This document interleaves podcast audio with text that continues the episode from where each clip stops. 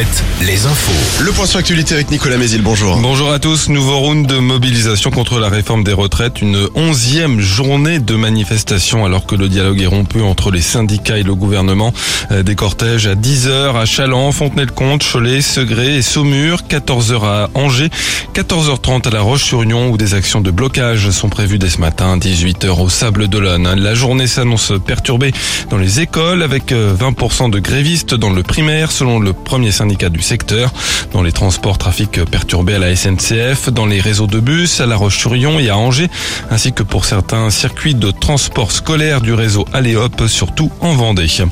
Une perquisition hier à Angers au siège de l'ADEME, l'agence de l'environnement et de la maîtrise de l'énergie. Selon le courrier de l'Ouest, il pourrait s'agir d'une enquête pour des soupçons de favoritisme. Elle ferait suite à une plainte déposée par une société spécialisée dans la mesure des émissions de CO2. Celle-ci reprocherait à l'ADEME de ne pas avoir lancé un appel d'offres pour le choix du prestataire en charge d'une plateforme numérique. En basket, Cholet se qualifie pour la deuxième finale européenne de son histoire. CB qui devait gagner d'au moins 8 points pour se qualifier pour la finale de la Coupe d'Europe FIBA s'est imposé hier soir 81 à 59 face aux Estoniens de Calais.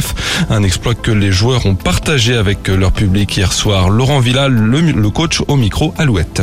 Voilà, un gros sentiment de satisfaction euh, d'avoir fait un tel match. Du début à la fin, on a été vraiment très très agressifs, très concentrés, très combattants. Et c'est euh, une vraie émotion partagée euh, parce que les gars sont sortis du terrain avec euh, énormément de monde sur le terrain, donc on a bien senti cette ferveur et toutes personnes présentes qui nous ont supportés, qui nous ont donné cette énergie, on voulait s'en servir. Ça nous a vraiment aidé à faire un match complet. Tout le monde s'est nourri de, de ces points positifs et de cette énergie. C'était fabuleux. Franchement, très belle. Cholet jouera la finale en match aller et retour contre les Polonais de Włocławek. L'aller en Pologne le 19 avril, le retour à la Meilleray une semaine plus tard.